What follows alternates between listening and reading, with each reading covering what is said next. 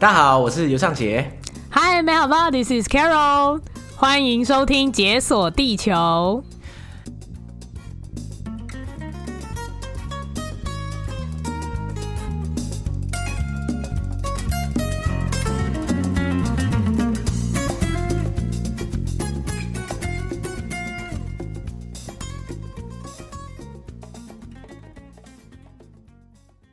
Carol 又回来啦，大家有听上次我们跟 Carol 一起聊的那一集的话，就知道我们在最后就偷偷预告一下，我们会有这所谓的 Part Two 第二集这样。好紧张，我很怕我第二集讲了什么跟重复上一集的，大家觉得很无聊，立马关掉。不会啊，怎么可能？因为不是你你在土耳其待这么久，你能讲的东西太多，就不可能会重复。因为光是上一集我们就已经舍弃一大堆，来不及讲了，所以你怎么可能会重复呢？对不对？土耳其这个国家真的是太多东西可以分享了，嗯、然后是住在那边以后，你自己亲身体验到，跟我去之前得到的资讯，因为反差太大，所以我也是，你知道，我是带着满满的爱去，然后 带着无限的恨跟伤心回来。等一下，我们上一集结尾的时候，你不是承诺大家这个下一集的时候要跟大家给点正能量嘛？怎么还是一样负能量开场？哦、对对 所以，我今天这一集就是满满的爱的部分。真的吗？就是那个那个爱还在。就是爱的深处，我是这就是我是不信所谓的爱情。OK，好好，那但是说到这个，你你说你土耳其，你去之前跟去之后的想象实在落差太大，对不对？那就在上一集我们也讲过很多了，包括我们曾经都觉得土耳其可能是一个非常多兼容并蓄、多元的一个地方，但是后来发现好像也不是这么的兼容并蓄。想知道的话，可以回去听上一集。但 不过我觉得比较好奇的就是这样。毕竟你在土耳其待三年半嘛，那你台湾的一些亲朋好友一定会一天到晚问你啊，哎、土耳其怎么样啊？哎、欸，又土耳其这边过得怎么样？那你常听到的误解是什么？就是大家会有一对土耳其的一些刻板印象，跟常见的迷思，你觉得大概是哪些？我其实就是因为这件，我等一下要开始讲的事情，我才开始拍我的 YouTube。哦，真的假的？对对对，第一点是因为我在那边不是就开始看吃播嘛，所以我就开始看 YouTube，就发现说，哎、欸。反正就是你在 YouTube 上面可以找到很多可能日本、韩国、美国这种当地的 YouTube YouTuber，然后他们就会拍一些街道什么。可是你要找土耳其几乎是没有，然后你要找到的话都会是去观光玩的。对对对。然后看起来就想说，哎，Excuse me，我住在那吗？因为他们都会呈现土耳其美丽的一面，然后你会觉得说，等一下，这真的是我家吗？对对对，或者是他们，因为他们去玩的话，一定都是观光城市或是观光区。对。那你住的话，你不可能住在那边，你不可能住在蓝色清真寺旁边每天吧？那也不是不行啊，只要你钱够多。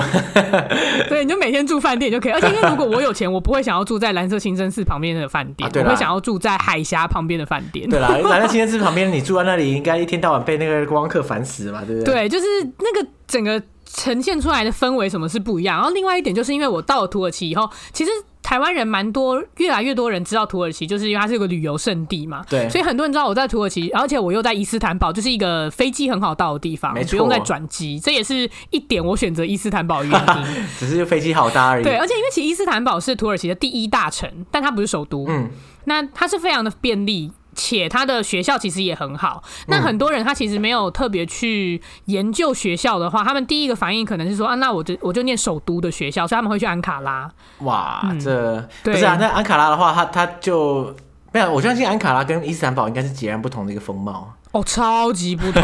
那其实，在安卡拉的台湾学生是比在伊斯坦堡的台湾学生多的。哦，真的假的？所以安卡拉，我，我以为伊斯坦堡是各种国际学生都最多，所以其实台湾人比较常去，反而是安卡拉。对，因为其实，在安卡拉的学校，好的就是顶尖的学校，在安卡拉比较多。嗯、那在伊斯坦堡也有，可是大家第一反应是会选首都的学校。对啊，就觉得首都就是屌。对对对对，但是其实因为其实安卡拉是个新的首都，相较之下，因为伊斯坦堡是鄂图曼，然后在更早以前的罗马帝国的首都嘛，东罗东罗马帝国，所以其实我那时候是故意想要选一个历史悠久，我就很想要走在千年古街上，这是我个人的那种小梦想。哇，你脑中有一个憧憬这样子，对，哇，走在这个街道上，当年可能就是什么君士坦丁大帝也走过这条路，这样一模一样。没错，这是我个人的小梦想。对，我觉得有可能，而且因为我就很爱历史地理，然后我就很想要走到一个什么哇三百年历史的建筑里面，坐在里面上课。结果最后发现我的锁根本就只是一个新的公寓型的那种，就是 超难过。梦碎，梦碎，梦碎，就好险我有选到一堂课，他有带我到另外一个校分校校区，然后那个校区就是几百年的建筑，所以很漂亮。不错，不错，不错，所以也算是某种程度上你的梦也算是圆了一部分。对，圆了一部分，还还有那一堂课，但那堂课就怪怪的。我一开始选跟 这跟跟我对土耳其一样，就我一开始选他以为是 A，就选的进去发现哎其实是 B，差超多。但，那反正很多人就会想要来土耳其玩嘛，然后他们第一句就问我说：“哎、嗯，那边安不安全呐、啊？”那通常大家这样问，可能会想说：“哦，是不是治安的问题？”没有，他们是说：“哎，会不会有炸弹呐？会不会有什么 被被轰炸？对，走在路上被枪杀，会不会有很多警察拿冲锋枪在路边？”都这样问，就是，而且因为不是一个人问而已，就是每个人他都会问我。我就想说，到底大家是有什么样的误解，就是觉得土耳其这么恐怖？然后我最后发现，因为从台湾获取到土耳其的新闻，因为新闻大家觉得是中立的嘛，是真实的东西，但是他们只会得到土耳其发生爆炸，土耳其有炸弹客的这种负面的消息，然后通常都是很严重的才会上到台湾，那一般般的台湾也不会报，所以大家就会有一个印象，就会觉得说，哦，听到土耳其说炸弹，炸弹也会有炸弹。然后因为刚好二零一六年那个时候又有土耳其的最近的一次很大政变嘛，七月十五那一次，嗯、对，所以每一个人对土耳其的印象就是炸弹跟冲锋枪。那我必须要好好的帮土耳其解释，其实土耳其在呃观光或是居住起来，我觉得 generally speaking，它是一个治安 OK 安全的国家。那冲锋枪的部分我要特别提，是因为 如果你去伊斯坦堡观光，你一定一定会去的区域叫做 Taksim。Taksim 对 Taksim 就有点像西门町啊，这样子。哦，OK，伊斯坦堡西门町这样。对，伊斯坦堡西门町。那你去 Taksim 的话，呃，那边又是一个游行热区域。嗯嗯，就大家只要有抗议活动或是游行活动，不知为何就是一定是办在 Taksim 就对，它有一个象征性。这，这也很合理的，就像台湾有抗议就会在凯道是一样的概念。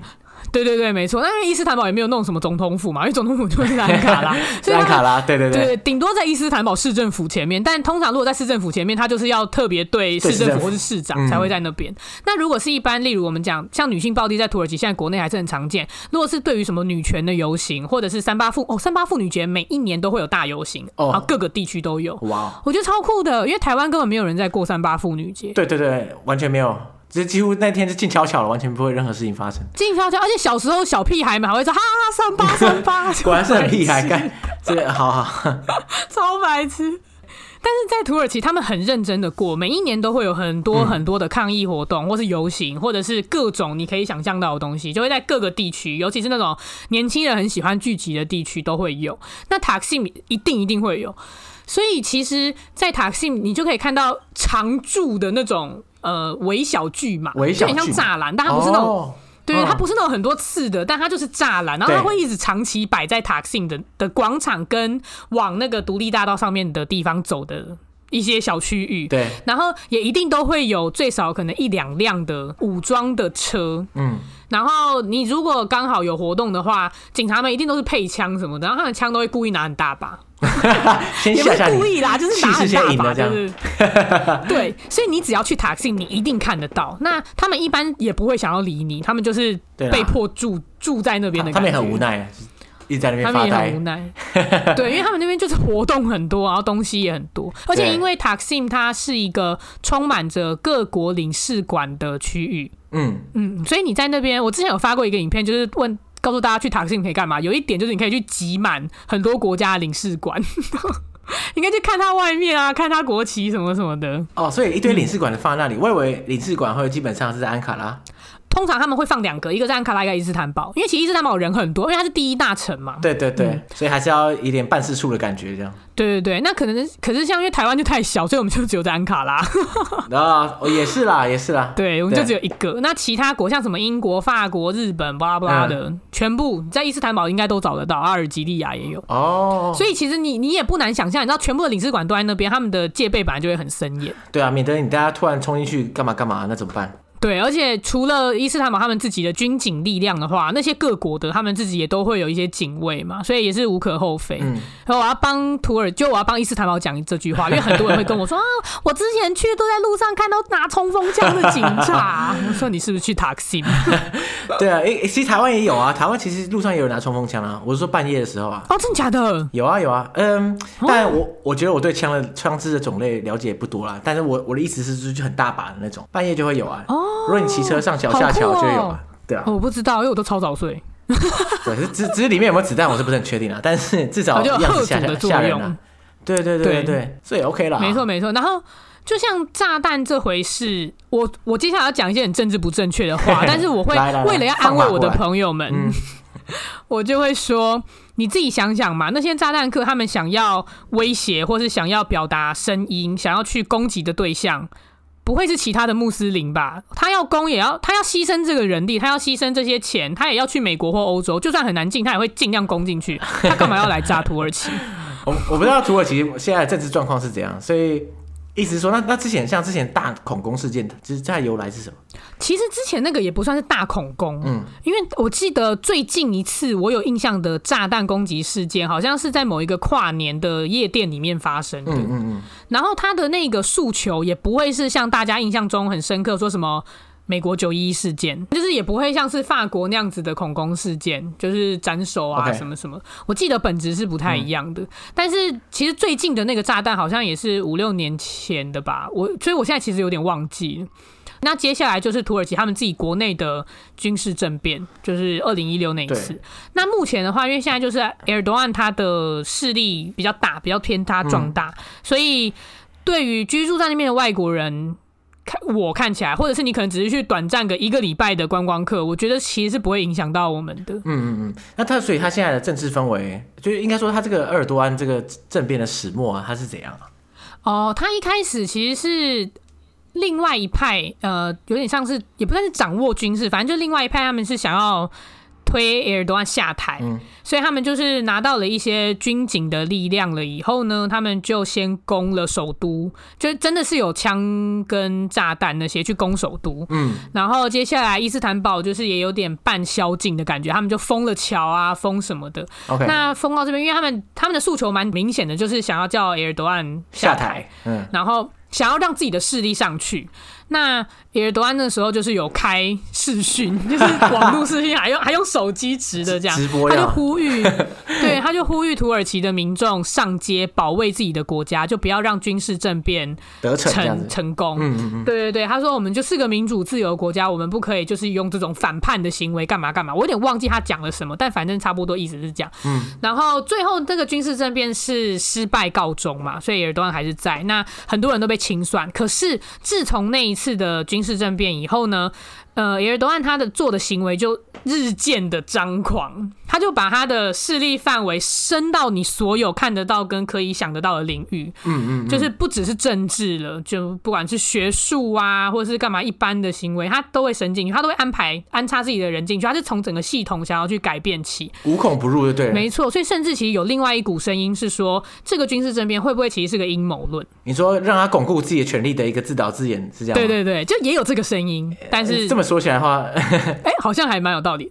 对，不过当然现在也你你也无从查证这样子。没错。不过我对鄂尔多安的了解，其实当然也不是都很深啊。就就我对他的印象来说，他应该是比较偏保守，然后比较右翼思想的一个一个领导人嘛。对。他可能会蛮强调就是这个土耳其的自己的主体意识啊，然后还有一些宗教性的主张这样子。对，他在国内是这样，然后他在对于外国就是外交政策上面，他其实是想要让土耳其的声量越来越大，然后让土耳其的声音是有分量的，嗯、所以他就是到处去盖清真寺，他不止在土耳其国内盖，他在世界各地到处盖，哇所以其实不喜欢他的人就很讨厌这件事，因为其实盖一间清真寺要花很多很多钱，他们里面全部都是大理石，哎对啊，所以都很大块。那所谓到处盖的意思是什么？就是说他可能跟其他穆斯林国家、伊斯兰国家说，哎，我帮你盖一个清真寺啊，或者说我捐钱给你，给你盖清真寺，是这个意思吗。在世界各地，对，他在世界各地，但而且不只是穆斯林国家，我记得他在欧洲也有很多地方也会盖，就会像是合作这样子。哦，所以就是给钱，应该是给钱啦。土耳其版的一带一路，啊，就是说我可能盖清真寺啊，然后作为一种外交的方式这样。可是对，等于说是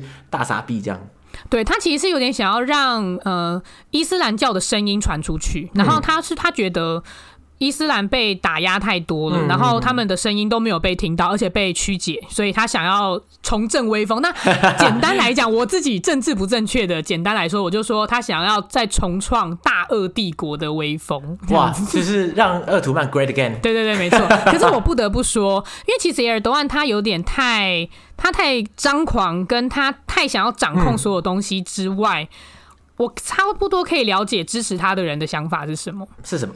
因为其实就像我们上一次有讲到的，在土耳其并不是你当穆斯林就可以活得很快乐，你反而会被打压，你反而会被压迫。所以其实，在之前，就例如我有同学，他的大学教授在读大学的时候，因为他包了头巾，所以他被禁止去上学。哇，这么严重！可是对啦，如果是过去那段非常世俗化的那期间的话，像我们上一期分享这样，他的确有可能会被异样眼光看待。对，而且他们甚至其实我觉得很奇怪，因为你如果戴了头巾，你就不能去学校，这不是也是变相的，其实是非自由、非压迫，这也是一种压迫。所以其实那个年代的人在那一代，然后现在他们就是你知道中间分子嘛，因为大学教授，然后念大学的时候，他们经历了很长很长一段这样子被压迫跟被抑郁的时间。那因为他们是对于自己，他们是相信自己的信仰跟价值观，他们并不是想要去巩固什么父权社会的 的地方，所以他。我可以了解他们支持埃尔多安的想法，因为他们真的过太多不，他们得到太多不合理的对待。嗯嗯嗯、可是埃尔多安目前的行为的确也是让人颇有疑虑，很大的疑虑。在哪部分有很大的疑虑？你觉得？就例如，呃，最近发生跟我比较相关的是，他直接指派了一个海峡大学在伊斯坦堡，他是非常非常好，就土耳其你知道数一数二的大学，就有点像台大这样子。他直接。指派了一个他的亲信，呃，他的阵营的人去当那个海峡大学的校长。哇！空降校长这样没错。第一点，这个人选本身就有点问题，因为他好像有一些丑闻缠身，而且是学术丑闻，就他去抄袭别人，而且是还闹蛮大的。所以那时候学术界的人都以为这个人应该没没前途了，对，就直接 直接变校长，对，就 到底是而且还台大校长这样。然后第二点就是，其实海峡大学的前身是美国罗伯特学院，所以它其实是一个第一亲美，第二非常国际化，跟以英语教学等等为主的一间学校。对，但是这一个新校长的人选，他的。英文很烂，就最简单讲就是这样。哎，不过你这样一讲的话，的确很多理由，就是鄂尔多安想要整顿这个大学，因为这个大学听起来跟他立场的确是。相左这样，没错，就是这样。对，所以这个海峡大学空降新任校长的事件，其实也是从二零二零的一月一直闹到二零二零七月，所以算是半年之久，很久很久。嗯嗯嗯。对，那中间就经历了很多学生、教授全部都去抗议，跟 你知道发生什么罢课啦什么。对对对，很多人还直接就被抓进去关了。哼，就是非常强硬。其实埃尔多安政府是一个非常强硬的的人，那像。所以这点也是让人家很诟病。那最后我觉得算是好的落幕啦，在七月二零二零七月的时候，就这个校长就被卸任了。哦，就是抵受不了这个压力就，就就就掰了这样。对，因为社会舆论真的闹太大，而且你看闹这么久，就是土耳其人没有要退、啊、退让的意思。对对，就跟你站到底啦，这样。对，没错。所以，可是就从这个事件，你就可以看得出来，埃尔多安他想要做的东西真的是有点太大了。嗯。所以其实像我所里面的朋友跟老师，全部都是不支持他的。哦，可是我觉得一样，就是我觉得你身边的这个，就是这个大学里面的人，不是一个非常标准化的土耳其群体。所以这样观察的话，可能还是比较 biased 一点，嗯、但是没错，我可以想象啦。我觉得我可以想象，在大学里面，整个风气应该是比较 progressive 一点，嗯、然后对鄂尔多安就不会太满意。我这个感觉，对，没错，嗯嗯，没错没错。哎、欸，很有趣。只是我在想啊，就是你说鄂尔多安他想要，就是等于说来重新诠释这个伊斯兰，还要重，不是说重新诠释啊，应该说让这个东西再重新进入人们的心中跟生活中，然后提升土耳其这个国家的宗教性。啊，但是不是？我一直觉得在伊斯兰世界里面，土耳其是一个尴尬的存在，是就我这样觉得吗？我觉得有，可是 我觉得这对他来说是个优势。嗯。因为我是以一个外国人的眼光来看，我觉得这个对土耳其来说是一个很大的优势。那对于他自己本身，他可能就觉得里外不是人。虽然他自己也没有想要，因为他们就自己自成一个，因为我这鄂图曼啊，谁管你？谁要跟你阿拉伯好？谁要跟你欧洲好？我自己最厉害。他们，所以我觉得土耳其人自己过得很 OK。哇，这个土耳其人真的是蛮嚣张的。对对对，那从我的角度看起来，我就觉得其实土耳其的这种哪边都不要太亲近的这件事情，对他们来说真的是优势，因为他可以。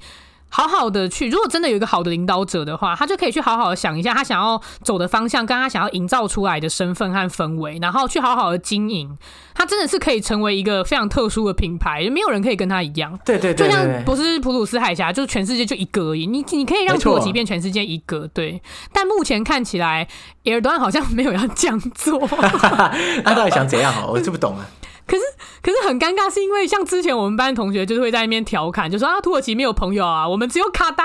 因为那时候卡达不是跟那个 阿拉伯联合大公国闹翻，然后土耳其就是去为了要，就土耳其跟阿拉伯联合大公国的那个关系也很微妙。嗯，对。目前好像是 OK 的，但之前甚至发生过，我忘记什么时候，但反正之前发生过阿拉伯的领事馆杀人。在土，在伊斯坦堡杀人，然后还分尸弃尸，那个很大条哎。对，那那个就发生在我旁边。哦，真的假的？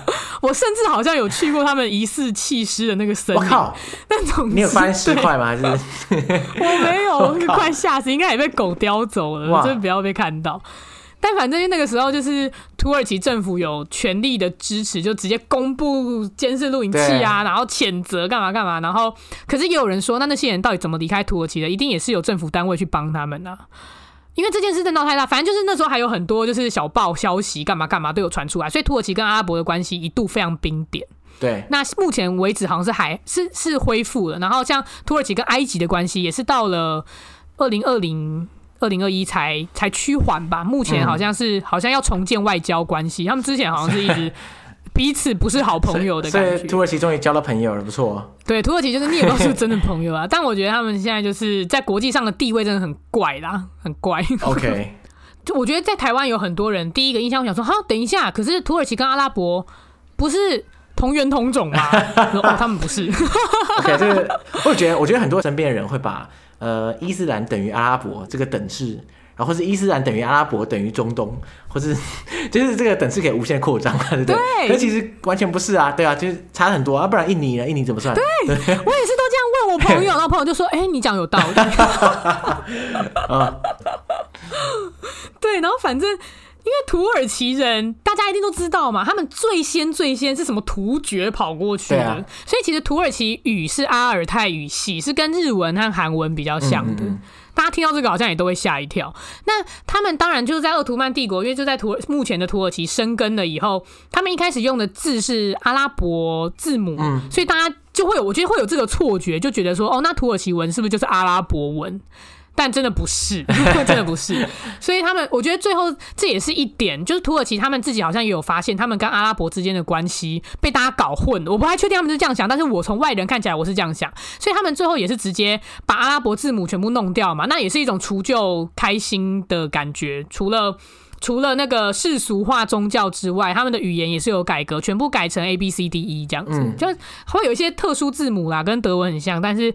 总之，他们就是把阿拉伯字母整个剔除了。可是很尴尬的是，阿拉伯的文化跟土耳其的文化，也就是鄂图曼文化，我觉得这些真的是太混杂了，彼此之间的影响度真的太深太深。所以到了目前为止，其实土耳其人他们，我我认识的土耳其人，他们不太喜欢被称作阿拉伯人，因为他们就不是嘛，这真的不是啊，对啊。也不是说阿拉伯人怎样啊，就真的不是，这样怎么办？对不对？这样有人会叫我印尼人的话，我也觉得我对印尼没有意见，但是我真的不是，所以这样 没错，没错，就是这样。可是大家会一直想说，哦，伊斯兰教就是阿拉伯吧？然后很尴尬，是因为土耳其里面也有很多人不是穆斯林，很多很多。对，然后另外一点就是因为我觉得阿拉伯人目前在土耳其人的心里有一点处于负面印象。哦，真的假的？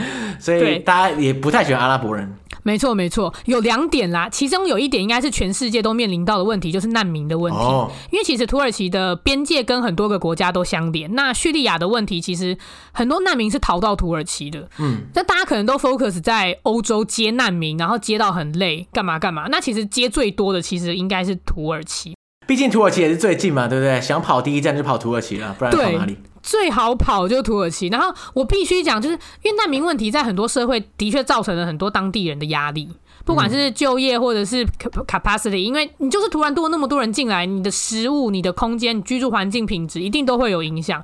那土耳其真的首当其冲，被被受到了很多这样子的问题。然后，可是我必须讲，真的能逃到土耳其的叙利亚人，已经是嗯，这样讲不知道可不可以，已经是上层的人了。你说他有资源才有办法可以离开他的国家，然后逃到另外一个国家展开生活。对，如果是连资源都没有，连逃都没办法逃，连逃的本事都没有。对，不然如果你完全没有资源的话，你就是幸运度满分，你才出的。嗯嗯嗯。因为其实我遇到很多逃到，也不是逃到，就反正我遇到很多在土耳其的叙利亚人，然后他们有一些真的是难民过来的。他们的家境真的非常好，嗯嗯嗯，然后他们的呃家里面的家，因为我认识是学生嘛，家里面的家长通常都是有专业技能的，那医师、律师这种，果然是就是家底比较雄厚的人才有办法在及时逃走，这样，不然的话他就只能困在叙利亚，困在战场上面了。对，没错。那当然还有另外一部分就是幸运度比较高的，就他们可能家境真的是不好，或者是他们本来是有这些资源，但是你知道逃难一路上用到的钱很多，对。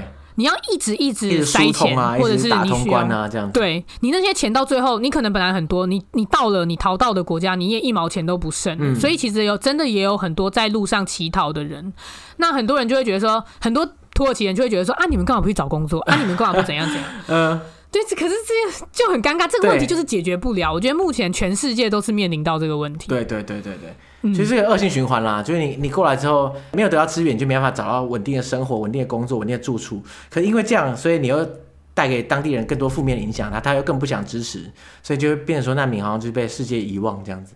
没错，然后所以第一点难民要几乎也都是阿拉伯人。那第二点的是阿拉伯观光客，其实，在土耳其人的眼中，嗯，是非常没礼貌跟没质感的一群人。哦，我只能这样讲。呃，反正这不是你讲嘛，这是土耳其人讲的，啊，是土耳其人讲的，是他们讲的。对对对，我只是转达出来。对，因为他们就觉得那些阿拉伯人财大气粗，那财、嗯、大气粗，然后很有一些人很没卫生，嗯，然后就。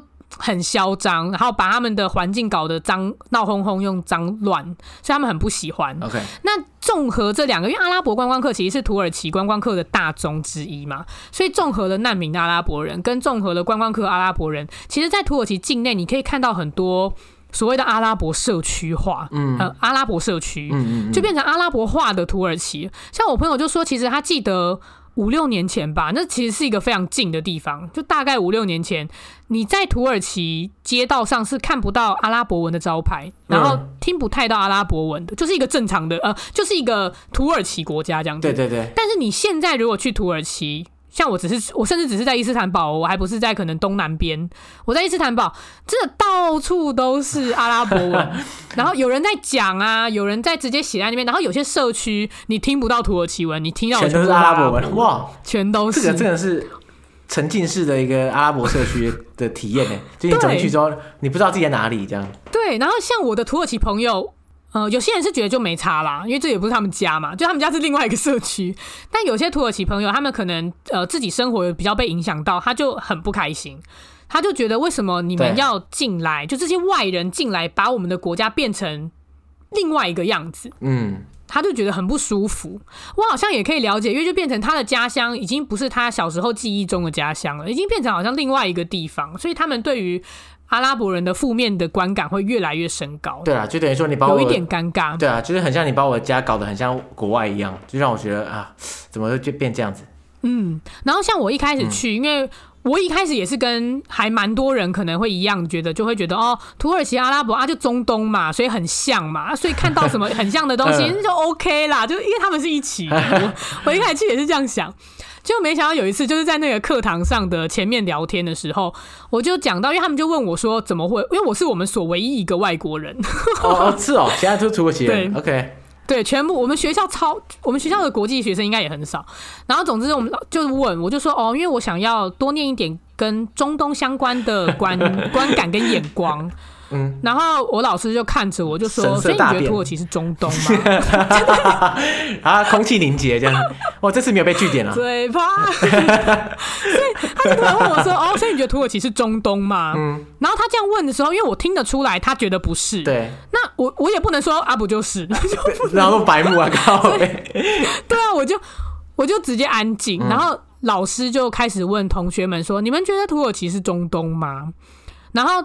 大家有一些就大部分摇头，有一些没有讲话。嗯，只有一个同学，他就说：“为什么不是？我们就很近啊，我们有一些，我们有我们的文化这么相似，而且大家就是你只要读到 Middle East，不就是包含土耳其吗？这样子。” uh. 那这个老师他就说，他只有在美国教书的时候才会把 Middle East 包含土耳其，因为那个是美国的，美国有点像课纲的感觉。对对对，美国的世界观跟课纲。他说，但是他只要在美国以外的国家，他教书绝对不会说土耳其是 Middle East。然后他就开始列出了很多点，我觉得我当时被说服了，所以我现在也不会说土耳其是中东，我没有办法很坚定的说出来，因为他就说，第一，中东到底是什么？它是一个地理名词吗？它不是嘛？因为其实地理是西亚。对啊，对啊，中东其实本来就是一个西方视角去看的，说哦，这个中间呃边偏东边 中间这一块，对啊，到底是什么东西？对，而且其实广义的中东还有包含北非。对，所以老师又说好，那你接下来看，那中东你觉得 OK？中东就是阿拉伯文化吗？可是那你觉得土耳其是阿拉伯吗？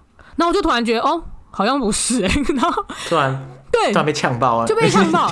然后老师就说：“ 所以你觉得中东是伊斯兰相关吗？那其他地方的伊斯兰穆斯林为什么没有被包含进来？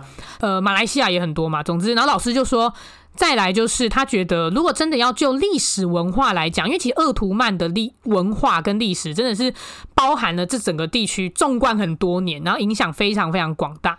老师就说，他觉得鄂图曼或是土耳其的文化历史。”甚至其实是跟巴尔干半岛比较相近，就是例如说从希腊打来打去，对对对，而且以前鄂图曼帝国也曾经占据巴尔干半岛。对，这么久的时间，没错没错。对啊，然后像，而且因为我有超多巴尔干半岛的同学，他们真的都会想要来土耳其上课或者是生活，因为他们的周遭环境，我那时候就看着他们的照片，我想说，哎、欸，你你回家了吗？等一下，这这不是那边，这不是我隔壁。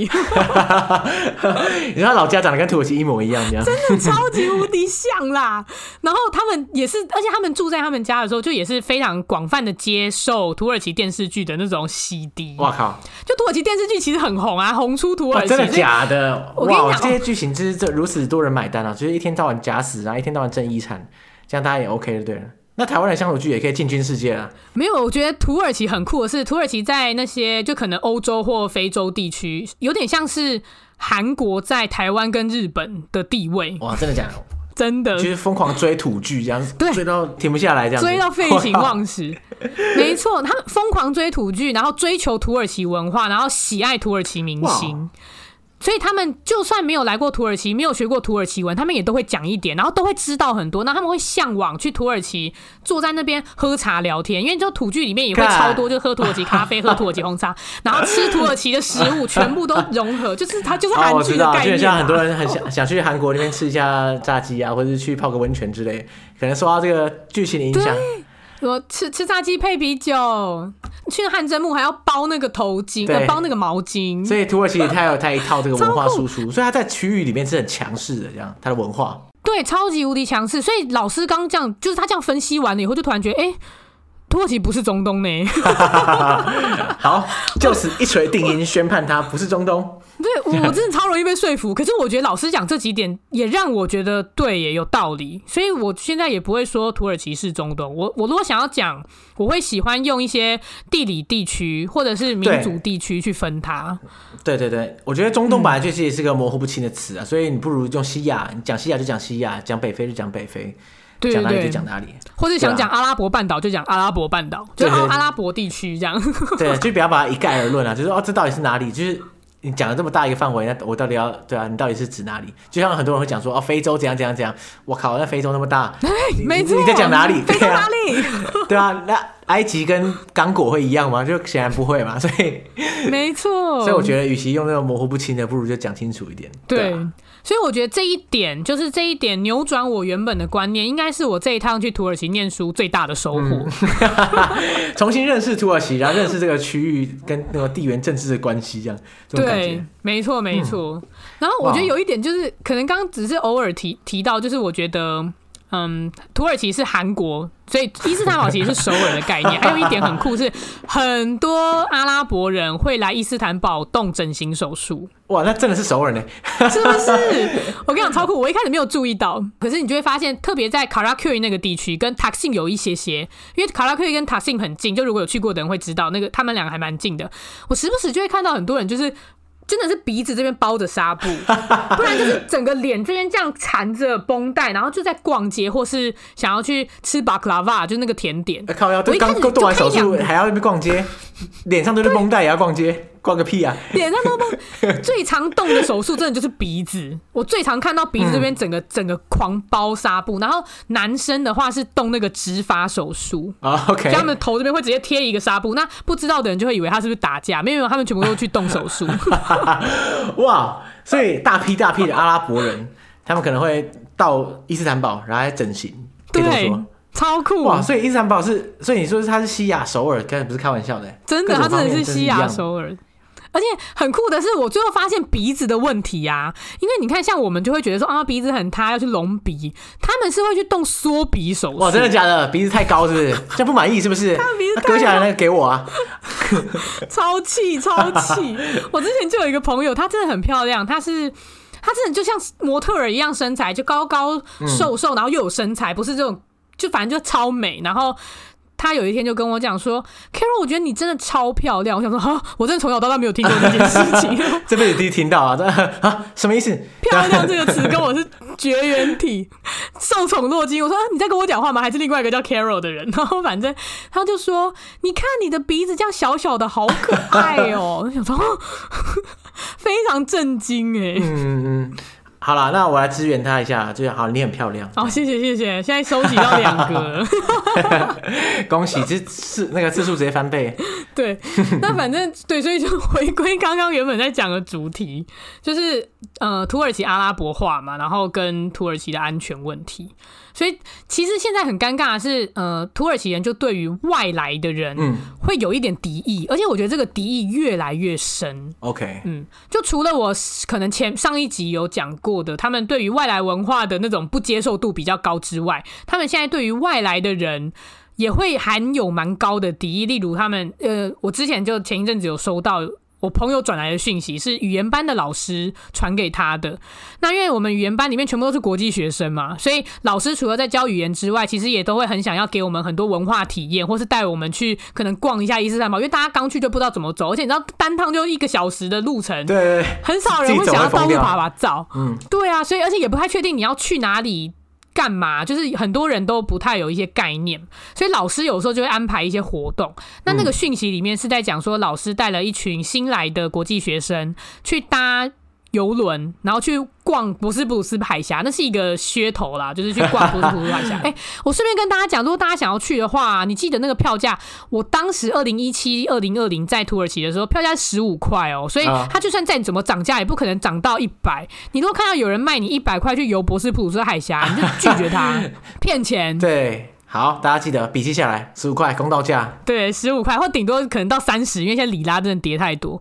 但总之，老师就带一群人去游船，嗯，然后就被土耳其人。直接对着那群学生骂，他们就骂说：“你这些外国人，就滚回你们的国家，不要待在我们这边，讨厌！” 凶个屁啊！奇怪嘞，妈的，就在这边念书玩的有什么不好啊？对，而且很奇怪的是哦，伊斯坦堡明明就是一个观光大城，到底是在骂沙小？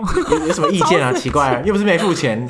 对，然后反正老师当下也很错愕，那他就有老师有处理，然后老师之后有教学生说：“如果你以后你们。”单独遇到这个状况的话，你当然要先保护自己的安全。如果你觉得 OK 是可以沟通的话，你就跟那个人说：“我是来这边念书，我是来念硕士，我现在念博士的，我不是难民。嗯、然后我也是好好的在这边生活，我想要去好好经营我未来的部署，而且我是我是喜欢土耳其这个国家才来的。”你这样跟他们讲。嗯我是不知道沟通会不会有效，但是就知道这件事真的越来越常发生。哇，那这样的话很不舒服哎！我说，如果你是一个外国人在那边生活的话，感觉起来你随时要提防这种莫名其妙冲出来骂你的人，这是蛮累的。对，而且。最近好像越来越多，所以我不太确定。但是，就我觉得这也是见仁见智啊。那些人可能是看一大群，就比较是一个攻击的目标，所以他就、哦、他就想要骂，看不爽啊，这样。对对对，一般我自己去，像我住在那边三年多，我是觉得治安部分是还好。就例如说，你在路上是可以直接划手机的，你可以查地图，然后你坐在地上，你说包包放脚边也 OK。嗯、然后甚至比如说你去去咖啡厅，我有一次去咖啡厅啊，我只有一个人，可是我想要去拿卫生纸，或是我想要上厕所。对。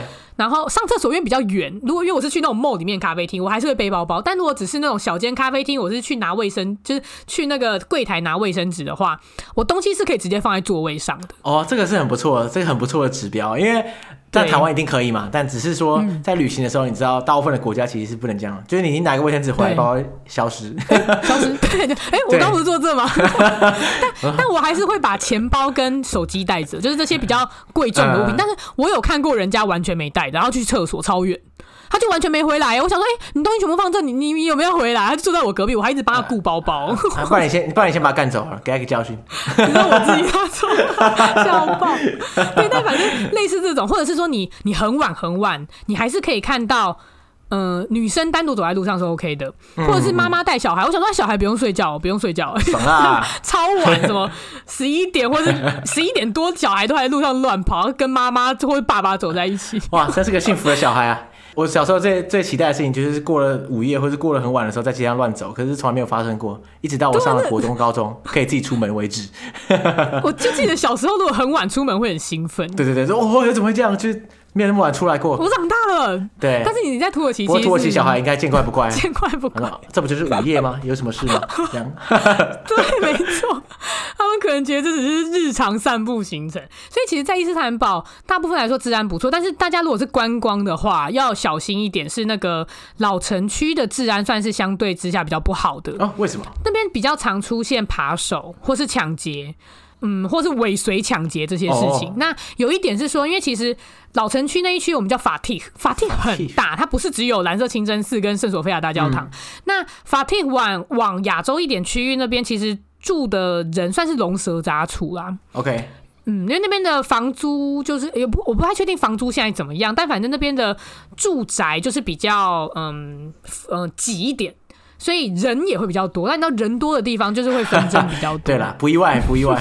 对，所以其实我听到蛮多起相关的，不管是我认识的朋友还是朋友的朋友，他们曾经被偷过东西，或是有人甚至是换钱，嗯、因为呃，土耳其的话是你要带美金或欧元去路上的换钱所换成土耳其里拉，有些人是换完出来就被尾随，然后最后被抢钱。我靠，嗯，对啦，也是啦，因为你换完钱，你想必身上是有钱的、啊。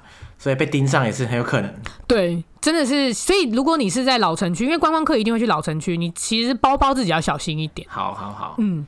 然后另外一点，我就想说，反正讲到就是注意安全这件事情，还想要讲一下就是观光要注意的诈骗行为。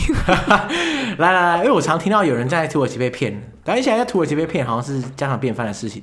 你该不会也是深受其害？哦，我我没有，因为我我之前去之前不是就有查过，然后就看过很多观光相关资讯嘛，所以我第一个查到的观光诈骗其实是所谓的擦鞋匠。哦，我靠，就他们有那种。嗯擦鞋匠会背着他的那种小盒子嘛，走在你前面，然后故意让他刷鞋的那个刷子掉在地上。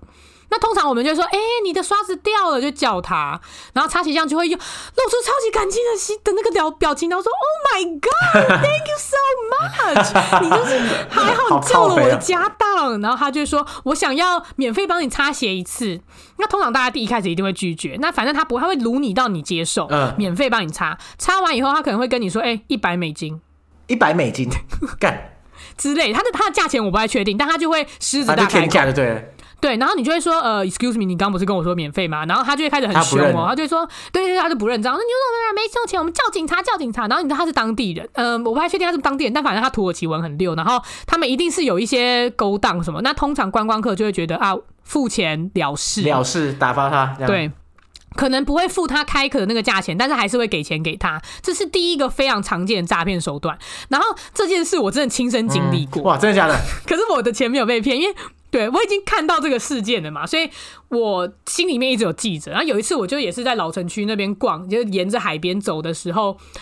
我就看到有一个人，他本来是坐在路边，然后他他应该是看到我，因为我就很明显是外国人，他就突然起身在我前面走，走没几步，他的刷子就掉下来了，我完全没有要理他，又掉了，干刷子不会放好是不是？我跟你讲，我完全没有要理他，可是我朋友他就他就叫他说：“哎、欸，你刷子掉了。”我就 很想跟我朋友说：“你不要理他。”哇，你来不及警告你朋友，我来不及，这是电，也是又是一个电光火石这件事情。然后那个人就开始坚持要帮我朋友擦鞋，但是我朋友他们的文化是。绝对不能让别人让你擦鞋，因为你这样真的太侮辱人了。他们的文化里面是完全没有擦鞋这件事，哦、自己擦自己的鞋啦，嗯嗯嗯，或是妈妈想帮小孩擦可以，可是你不可以，你不你不要去帮别人擦鞋。对，他之后还找了一个影片给我，是那种社会实验，就是有一个人假装是没钱，所以他想要筹钱，他就放在路边写说，呃，擦鞋一次十块这种，然后。呃，每个来跟他讲话的人都不是要找他擦鞋，是在问他说：“你不要帮人家擦鞋，你为什么要做这件事情？你回家。”还有人直接说：“ oh, 你没有钱，我给你钱，你不要擦鞋。”就是每个人都把他赶走。擦鞋这这么可怕，我看对，擦完鞋就要出卖灵魂一样。所以他到最后就是我们有坚持不让他擦而离开。离开以后，我就跟他讲这件事，然后他就说：“真的还假的？”就最后发现是真的，因为我们同一天，我们就我们一直走，就说伊斯坦堡真的是一个很适合散步的地方。这就是为什么我喜欢伊斯坦堡。然后那个家伙又出现，刷折掉。对，同一个人。我跟你讲，干，他的刷子有什么魔力啊？会自动挣脱他的主人。而且他完全没有发现我们是同一组客人吗？我想说，我相信他们应该，他应该阅人无数，所以他完全记不得。有可能，因为可能前后才差个什么两个小时，然后我们就从 A 处走到 B 处，要再从 B 走回 A 的时候，就又在路上遇到他了。然后他又掉了一次，然后这一次我那朋友就说他真的是诈骗。完全不要理他，然后我们就不理他，直接走掉。然后接下来我们就开始有点期待遇到擦鞋诈骗犯这件事情，所以我们真的还有成功录到，我没有录到他，就是对，我们还回放影片啊，就发现他们他们边走的时候会偷偷用手去碰一下那个刷子，让刷子掉。哇，你有录到影片？真的假的？我有录到影片，可以分享一下吗？可以分享一下？可以可以，我录到影片。但我们那时候真的太兴奋录到他，所以我们忘记就是在录他自己回去捡刷子。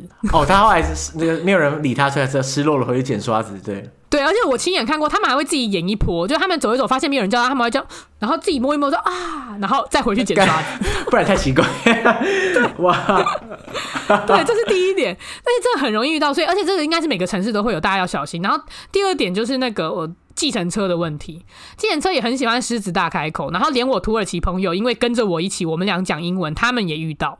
然后，而且一开始我们上车，我们一定都会检查有没有按跳表，但是他就会趁你不注意的时候把跳表再按掉，所以等你到达目的地的时候，等于跳表上面是没有价钱的，然后他开多少就是多少。那一开始就叫他按跳表，他自己不按，这样怎么算？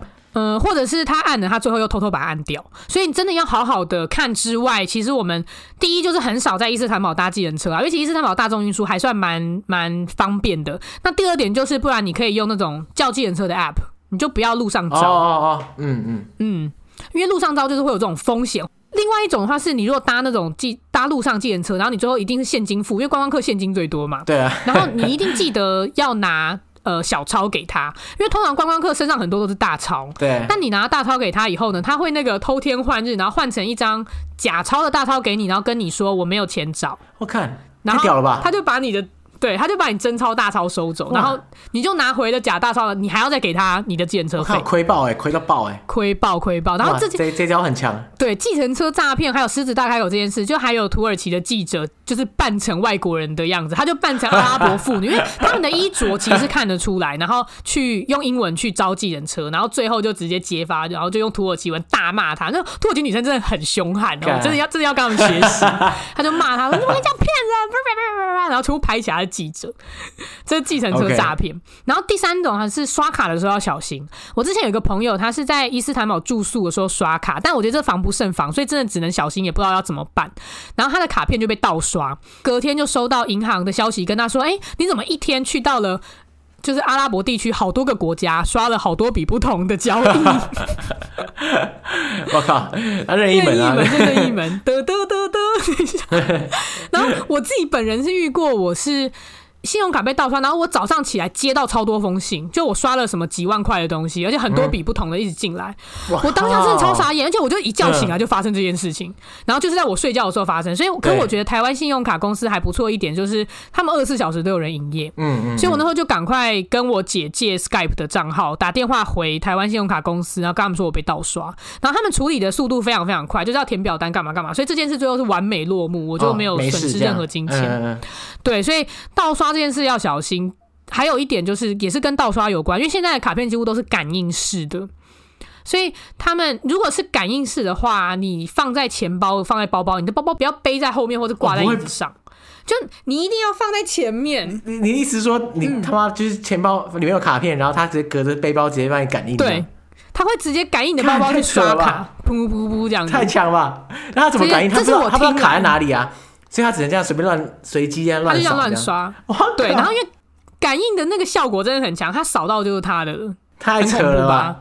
超可怕。还好这件我没有亲身经历，但是我有被警告过，他们有说你要小心什么什么。然后我自己看到的是那种包包，因为我们如果吃饭不是外套或包包可能就会挂在椅子上嘛，对，然后就会被偷，就会被偷。哦、对对对，这个这个的确是大忌。嗯嗯，嗯对，所以这几个应该是蛮常在土耳其可能会遇到的，算是诈骗跟。被抢、被骗钱的地方，大家要小心。嗯，然后最好是。看好价目表再买东西，不然就是要问好钱。因为我之前有个朋友，他他到的时候刚好我那一阵子就短短暂回台湾，我就没有办法陪到他。然后他被骗去买一个超级无敌贵的那个淡菜香饭，因为淡菜香饭其实是以颗数去算的，他一颗就是一块或两块里拉，顶多到两块而已。结果他好像买了一盘十颗吧，被收一百块。我我当时我当时听到气死，因为有人在台湾，然后我也没办法做任何事情，我就直接去那家店的 Google Review 上面用三种语言打一星，然后留三个语言，就骂他黑店啊，干骗钱靠 黑店十颗收一百块，对对，这几个就是大家要注意一下下。OK。哎、欸，那这样看起来 你，你你在伊斯坦堡待了三年半，实在是，我想事情太多了，一下又骗钱，然 后一下 一下要被被人家在路上变态骚扰，然后又各种，难怪你就是不知道，感觉起来你千锤百炼，相爱相杀啦，这样。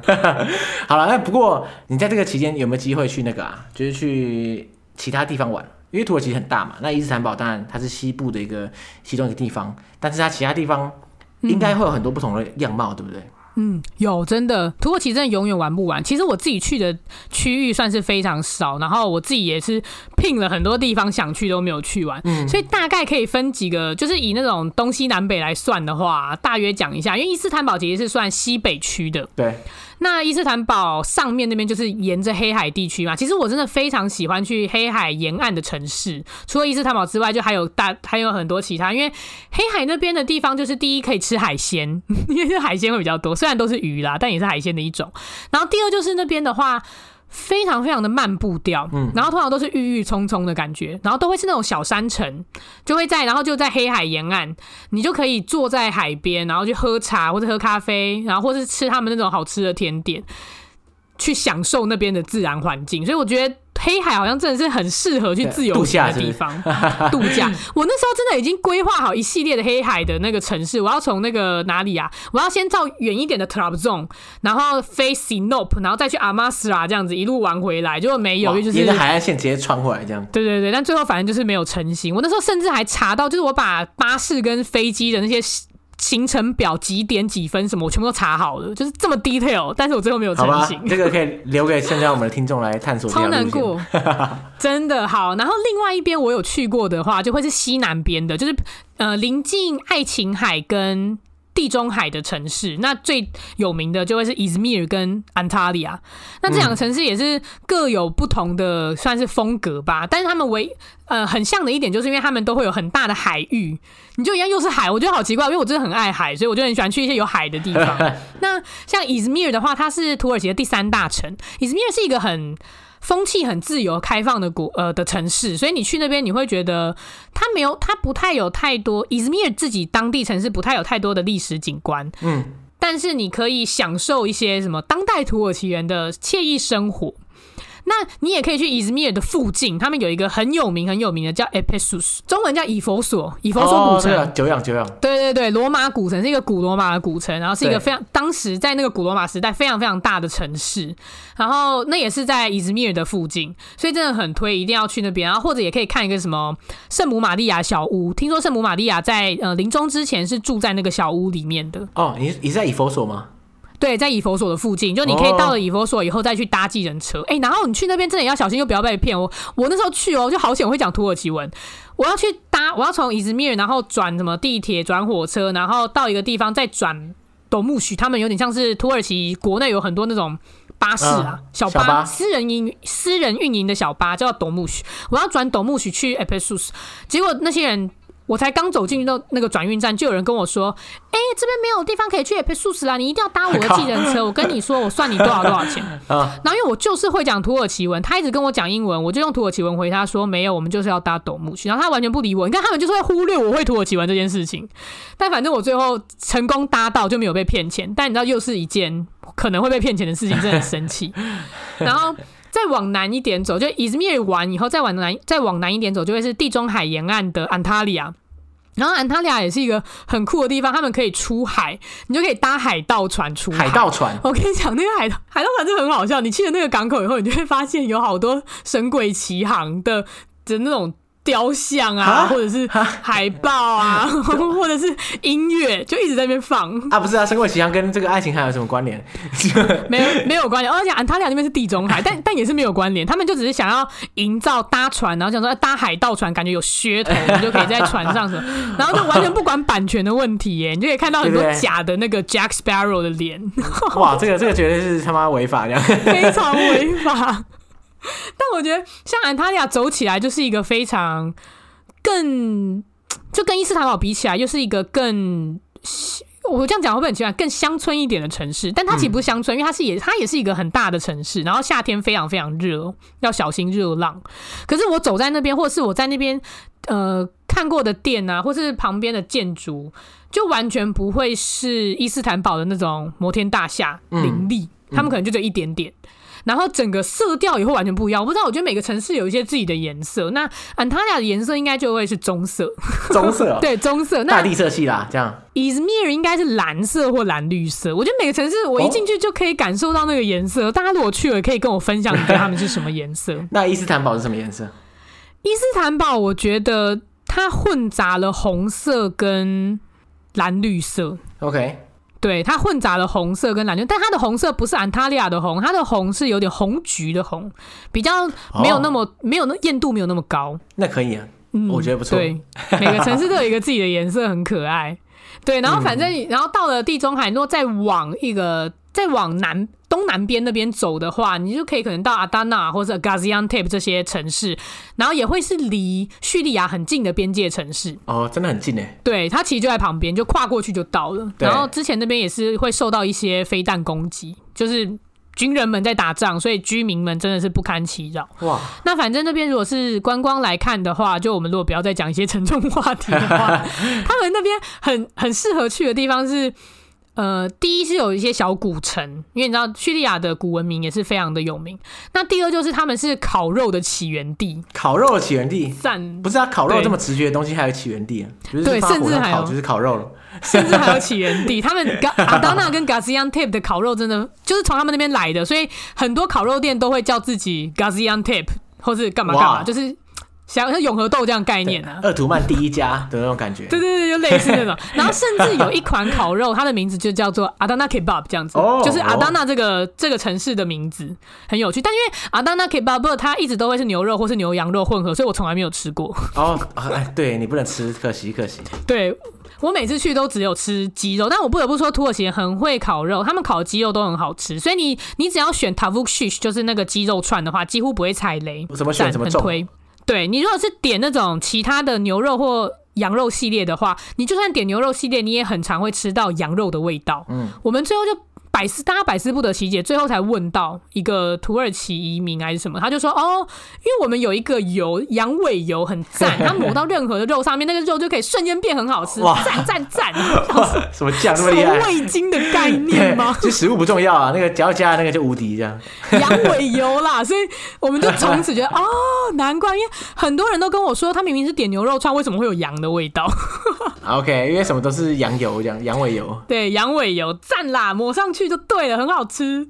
对，然后反正还有对另外两项，我我想要特别一定要提到的是，一个叫 c a t m e r 跟一个叫 Künefe 的甜点，嗯、因为这两个甜点其实是跟着烤肉一起出现的，就他们可能是烤肉完就可以点一下，所以如果你想吃的话，你可以去烤肉店点点看，真的非常好吃。然后像 Künefe 它里面就是充满了 cheese，然后像 c a t m e r 的话，它里面就是会有满满的一些开心果跟一些坚果泥、坚果酱。那 Katmer 它这个甜点原本是好像。呃，那个城市的那种新人结婚的时候，新娘的爸爸一大早就会准备一盘卡特米尔，然后送到新郎的家里。然后就也要祝福新人，就是可以甜蜜蜜的过生活这样子，嗯，很可爱，嗯，对。所以，如果你再从东南边再往上一点的话，啊，先往中间好了，再往回到土耳其的中间，你可以到孔亚跟安卡拉。安卡拉算是比较中上，那安卡拉是首都吧？它算是个政治首都，所以其实很多人都说安卡拉很无聊。然后我在那边念书的同学也跟我说不要去安卡拉，自己在那边住了都觉得很无聊，大家千万不要来这样子。对，就是到底多讨厌安卡拉没有？而且因为安卡拉处于内陆，所以就气候来说，它非常非常干燥。其实土耳其整体都很干燥。最湿的应该就呃数一数二湿，不是最湿，数一数二湿就是伊斯坦堡，因为有个海峡嘛。哦、对，对对。但是连伊斯坦堡我自己都觉得很干，嗯、我在那边皮肤整个就是一定要抹乳。我在台湾有，对我在台湾完全不 用哦、喔。像我现在就又好都不用抹乳液。我想说，天哪，我就是在海岛长大的小孩，我真的不能脱离这片海洋。对对，其实海峡也救不了你。海峡也救不了我，真的太干，而且因为风很大，就一直刮。然后安卡拉尤其干，然后我那个朋友就跟我说，嗯、他在冬天甚至会时不时突然流鼻血，哇，干到鼻喷血。对，然后他就跟我说，一定一定要记得一直喝水跟一直吃水果，真的是很累，而且尤其因为冬天，如果你又开暖气什么，因为安卡拉的冷会非常非常冷。它就是热，然后冷，热冷这样.很可怜。然后对啊，因为毕竟它内陆嘛，所以它就是温差大。对，然后像安卡拉，它可能大概的景点就是只有什么两三个吧。例如有一个很经典的就是你要到一个山丘上面看那个城堡。嗯。然后像我那个朋友就问我说：“啊，你这次去安卡拉要去哪里？”我说：“哎、欸，我要去那个城堡。”他说：“哦，那你看完整个安卡拉。”你你已经安卡拉深度旅行了，对。深度旅行。然后讲，然后我刚刚讲说，我还要去国父陵寝，就是你知道凯莫尔的国父陵寝也是在安卡拉嘛。然后就说哦，那你就没有什么其他地方要去，可以走了。这样 到底多无聊啦，我快笑死。但反正就这样，它算是一个政治首都，所以你知道，像很多那种政府单位啊，或是假如说我们的奖学金部的总部啊，你想要找人 argue 吵架，你可能就是要去安卡拉。哇，这么麻烦啊。然后 超烦。然后接下来离安卡拉很近，在安卡拉下面一点有一个叫孔亚的。嗯，然后孔亚是、嗯、也是一个古首都哦，古首都对，某一个王朝的首都是设在孔亚。那孔亚好像我记得也是土耳其最大的一个省份，它超级无敌大。然后他们那边很多都会就是那种一望无垠的平地，真的很喜欢。我那时候一到孔亚，我就整个。整个傻住，因为我心旷神怡这样子，心旷神怡真的太、哦、天地之大、啊。对，因为你怎么看都看不到尽头，你看不到海，看不到山，你就是看到一片土地，就呃，可是又不是沙漠，因为你看到沙漠，你会觉得哦，就是沙漠。对对对。但是他们那一块是你可以看到哦，有树有草，然后后面就是 好像又有很多别的东西，很棒。孔庙因为是古首都的关系，它当然就会有一些历史遗迹，并且它那边有一个很重要的人类遗迹，就几千年前第一个。我不是太确定是不是第一个，但是就是几千年前非常非常早的巨石阵，就也是在孔亚那边。巨石阵，嗯，是巨石阵，新挖出来，嗯、然后越挖越多，越挖越多，生生不息啊，超挖挖不完这样。对，挖不完。然后在巨石阵的附近有另外一个是，哦，是新石器时代还是旧石器时代的人类聚落？那边的那个聚落我就有去，嗯、然后真的非常可爱。非常好看，他们算是我觉得土耳其的有一个很大的资产，就是他们这一些埋在地底下面，还有一些建在地上面的历史遗迹。因为就别人抢不走，只要他们自己保护好了，就是土耳其的资产。对，但是也是希望他们好好保护啦，因为对啊，也很难讲。对，现在也难说。因为其实像伊斯坦堡很多，你走在路上，你可能隔壁这个就是什么哦，罗马人留下来的水道，千年古迹这样。对对，就你可能都路过，可是伊斯坦堡我觉得就是因为太多了，他们可能也没有那么多的心力跟呃预算去维护每一个，所以他们就只会把东西先投注在几个比较显著的地点。那有一些的遗迹留下来，它就是被摆在那边呢。我觉得有一点可惜，嗯、但是我也知道市政府可能也没办法做太多。对，这遗迹太多，真的没办法。对，我家里旁边的公园其实是什么三千年前留下来的那个 罗马古柱，这样。可是我觉得这点就是很可爱，因为它就有点像是深入人民的生活，然后每个人都可以跟历史古迹和这个文化存活在一起，很赞。然后，如果你就你知道离开了孔尼亚跟安卡拉，然后你就是再往一些什么特拉布宗啊，还有那个那叫什么的、啊，什么书名在那边？Rize Rize，因为 Rize 就是在往上，已经又快要到黑海那边了。特拉布宗跟 Rize Rize 是一个非常有名的种茶的地方，所以土耳其红茶有一个还还蛮多人喜欢的产地，就会是 Rize。OK。我是不知道，如果你在 Rize 喝的茶会不会比较好喝啦？就是可能吧。对对啊，有可能，大家可以去试试看，你再再跟我们讲，你觉得茶怎么样？对，如果你在 Rize 喝的茶特别好喝的话，请你跟我讲。但真的还太多，你看，像我刚刚甚至没有提到帕姆卡类棉堡，或是卡帕多奇亚大热气球的地方。那个那个不用提，大家都知道了。对对对，就是真的多到你真的没办法一次讲完。对，哦，有有一个啦，不太确定，台湾人应该一半的人知道，叫 Van。然后万那边有一个很很有名的，除了万湖之外，还有万猫。万猫 就他们的眼睛是一蓝一绿，一蓝一绿怎么那么帅？嗯，超酷。他们通常会是白色的毛吧，我记得。然后眼睛是一蓝一绿，嗯、然后就是万猫。那因为万猫的品种非常非常的珍贵，所以他们那边其实有专门的培育中心，就是专门在保护跟养它们。嗯、然后很多人会特别去万去。参观那不是去拜访这些猫咪哦，对，哎、欸，这猫咪在土耳其真的是一个很重要的存在。就例如伊斯坦堡，就如果你很想养猫咪，但你可能经济或是环境不太允许你真的直接养一只的话，很欢迎你去伊斯坦堡，因为这个城市帮你养了猫，对。